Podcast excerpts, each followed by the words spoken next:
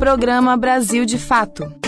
Uma visão popular de Minas Gerais, do Brasil e do mundo.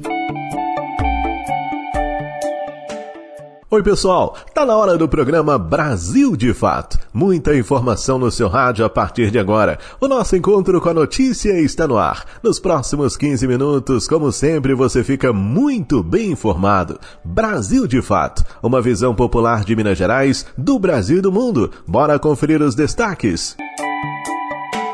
Enfermeiros são agredidos pela polícia em manifestação em Brasília pelo pagamento do piso salarial da categoria. Zema não garante reposição salarial e trabalhadores da educação paralisam as atividades. Governo federal destina para a reforma agrária fazenda que antes tinha sido usada para tráfico de mulheres. Isso e muito mais a partir de agora. Fique ligado. Brasil de fato chegou.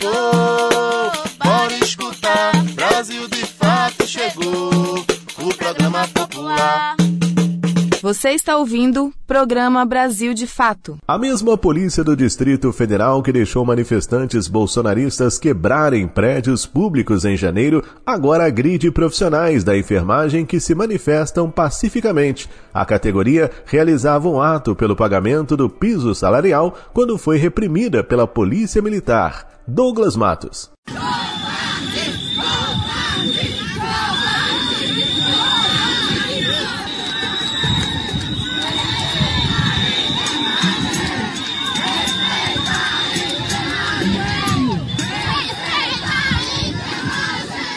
O som que você ouve ao fundo com gritos de covarde e respeita a enfermagem são do protesto ocorrido nesta segunda-feira na esplanada dos ministérios em Brasília, e as palavras de ordem foram direcionadas à Polícia Militar do Distrito Federal. Os manifestantes acusam a PM de repreender com violência o ato realizado pelos profissionais da enfermagem. Em um vídeo enviado pela categoria, é possível ver a imobilização truculenta de um homem que é algemado e levado pelos policiais. No áudio a seguir, é possível ouvir os gritos de tensão.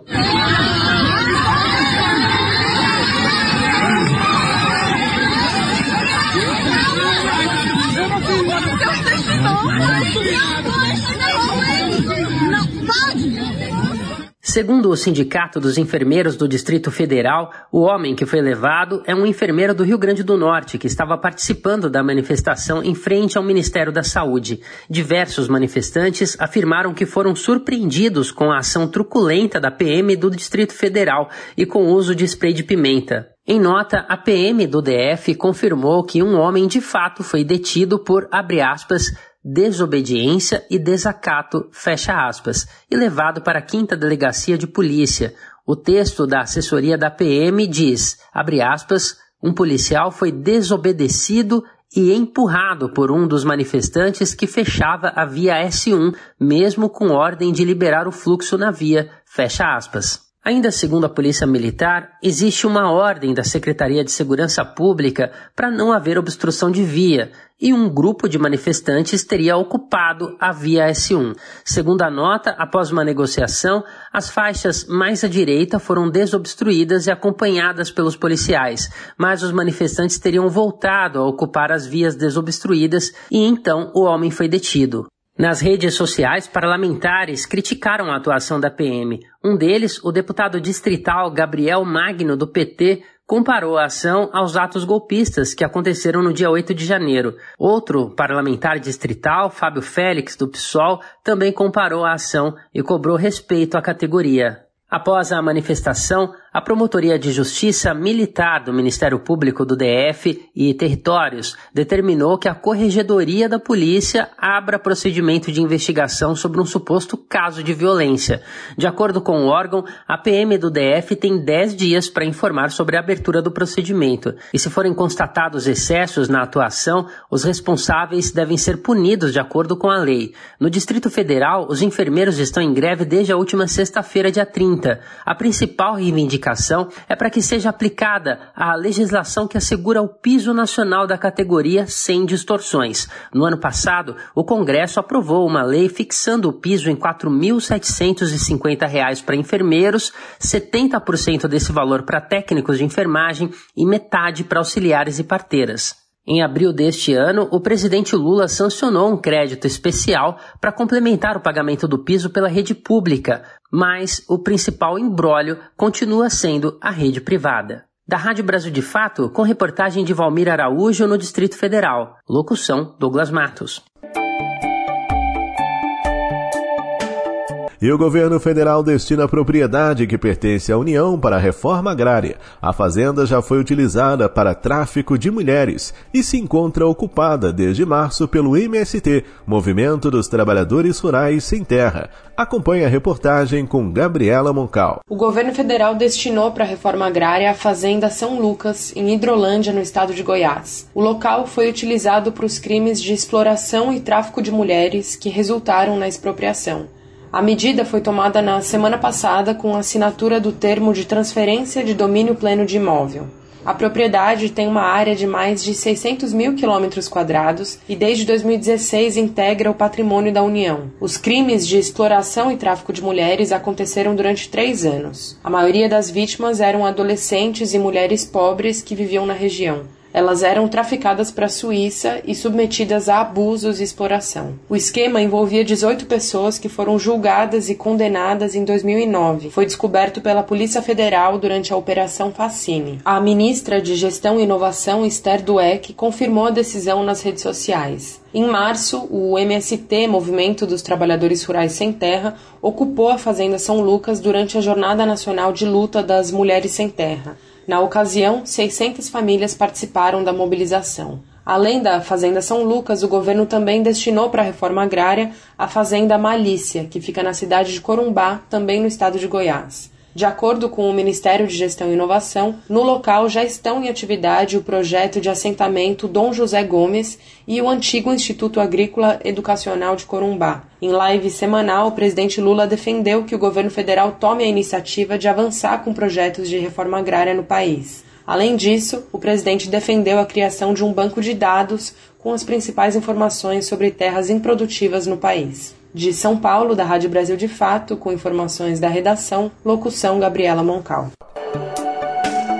Nesta quarta e quinta-feira, os trabalhadores da educação pública estadual de Minas Gerais paralisam as suas atividades. Eles cobram cumprimento de promessa do governo de reposição de 12,84% em suas perdas salariais. O Alas Oliveira tem mais informações. Trabalhadores da rede estadual de ensino de Minas Gerais paralisam suas atividades na quarta e quinta-feira, dias 5 e 6 de julho, em todo o estado. Isso porque a categoria que não recebe o piso nacional definido em lei não sabe sequer se o governo Zema do Partido Novo vai repor as perdas salariais como prometido. O projeto de lei 822 que prevê a reposição salarial em 12,84%, estava pronto para votação em plenário no segundo turno, não foi votado na última semana. A votação não ocorreu porque o governo tentou atrelar esse projeto de interesse dos trabalhadores à aprovação de outra proposta, o projeto de lei 767. Este último permite ao Estado de Minas Gerais avançar na adesão ao regime de recuperação fiscal, que vai congelar salários e investimentos por nove anos além de privatizar estatais. Como não houve acordo, as duas matérias estão paradas. Após a sessão da última quinta-feira, dia 29, a deputada Beatriz Cerqueira, do PT, explicou que o esforço do bloco de oposição, Democracia e Luta, era para que fosse garantida prioridade ao projeto da educação. Ao contrário do que o governo tem dito, a aprovação da proposta de interesse do governo não garantiria, por outro lado, que o projeto que contempla os trabalhadores da rede de ensino fosse aprovado. O que, que nós pedimos desde ontem. Vamos votar o projeto da educação, porque em tese é um projeto que teria consenso, e depois a gente vota, discute, né? E evidentemente haveria a votação desse projeto de interesse do governo. O governo não aceitou. Então nós ficamos das 10 horas da manhã até agora tentando inverter a pauta para votar o projeto da educação primeiro. Porque nada também nos garantiria que depois que votasse o projeto de interesse do governo, não teriam dificuldades para aprovar o reajuste da educação. Isso ficou muito claro aqui ao longo do dia. Então, nós batalhamos muito durante todo o dia para que o projeto do reajuste da educação, o 822, fosse votado primeiro, e o governo passou o dia impedindo que essa inversão de pauta e a votação do projeto da educação acontecesse. Nesta terça-feira, dia 4 às 7 da noite, a deputada Beatriz Cerqueira debate o tema em entrevista ao vivo ao Brasil de Fato. Para assistir a entrevista, acesse o canal do Brasil de Fato MG no YouTube. De Belo Horizonte, da Rádio Brasil de Fato, com informações da redação, locução Wallace Oliveira. Essa emissora é parceira da Rádio Brasil de Fato. Todas as sextas-feiras tem edição impressa do jornal Brasil de Fato, com análise diferenciada sobre os fatos, denúncias que interessam ao povo mineiro, dicas culturais e, claro, o seu esporte semanal. A edição impressa é distribuída gratuitamente em diversos pontos de Belo Horizonte e região metropolitana, como estações do metrô e do MOVE, e também chega em várias cidades mineiras. Jornal Brasil de Fato uma visão popular de Minas Gerais, do Brasil e do mundo. Programa Brasil de Fato. Sabe aquelas ofertas de dinheiro fácil através de empréstimo? É muito importante ficar atento porque, por trás de um anúncio que oferece vantagens, pode haver um golpe em curso. Voltamos com as informações de Douglas Matos. As soluções financeiras ofertadas a quem tem dívida ativa no nome devem ser avaliadas com cautela. Isso porque não param de surgir novas fraudes e golpes. É importante estar atento a propostas que parecem imperdíveis, como juros abaixo do mercado e que podem levar a uma contratação por impulso sem acesso prévio às informações da instituição financeira. A abordagem para esse tipo de golpe pode começar por meio de ligações telefônicas, redes sociais ou a partir de sites golpistas que buscam imitar características dos sites oficiais. Por isso é preciso ficar de olho nos critérios que garantem se uma empresa financeira é confiável ou não. O primeiro passo é perguntar ao atendente de que forma a empresa conseguiu seus dados e o contato. Se a abordagem for realizada por meio de redes sociais, entre no site da instituição para verificar se o perfil é oficial. Outra dica é nunca informar dados pessoais e bancários por meio de ligações ou outros contatos. Quando as empresas são confiáveis, em geral, solicitam que o cliente realize a confirmação dos dados e não passe a informação a eles. Também não faça depósitos ou transferências antes de receber qualquer valor. O processo de contratação de empréstimos é bem simples. Após o cliente ter o crédito aprovado pela instituição financeira e assinar o contrato, o dinheiro é depositado na conta do cliente. De acordo com informações da Serasa, é fundamental se certificar da confiabilidade da instituição antes de fechar um contrato de empréstimo. Em geral, se a negociação for muito vantajosa, com taxas de juros mais baixas que as praticadas pelo mercado, é válido desconfiar. E caso você confirme que a empresa é verdadeira, com CNPJ, endereço e atendimento ao público, aí é possível obter mais informações de outros clientes em sites como, por exemplo, o Reclame Aqui, de São Paulo, da Rádio Brasil de Fato, com reportagem de Mariana Lemos, locução Douglas Matos. E hoje tem dicas importantes aqui no Brasil de Fato. Sofia Barbosa esclarece dúvidas sobre a questão da higienização do ouvido. Acompanhe amiga da saúde. Olá, ouvintes! Quem nos escreveu hoje foi a Paula Santos, que tem 29 anos e trabalha com telemarketing. A dúvida dela é a seguinte: uso cotonetes para limpar os ouvidos, mas ouvi falar que faz mal. Como faço então para tirar a cera? Bom, pessoal, o hábito de limpar os ouvidos com cotonete é bastante comum, mas esse tipo de limpeza ele é contraindicado porque pode ferir ou perfurar o tímpano, além de prejudicar a lubrificação natural, que é aquela produção da cera do ouvido.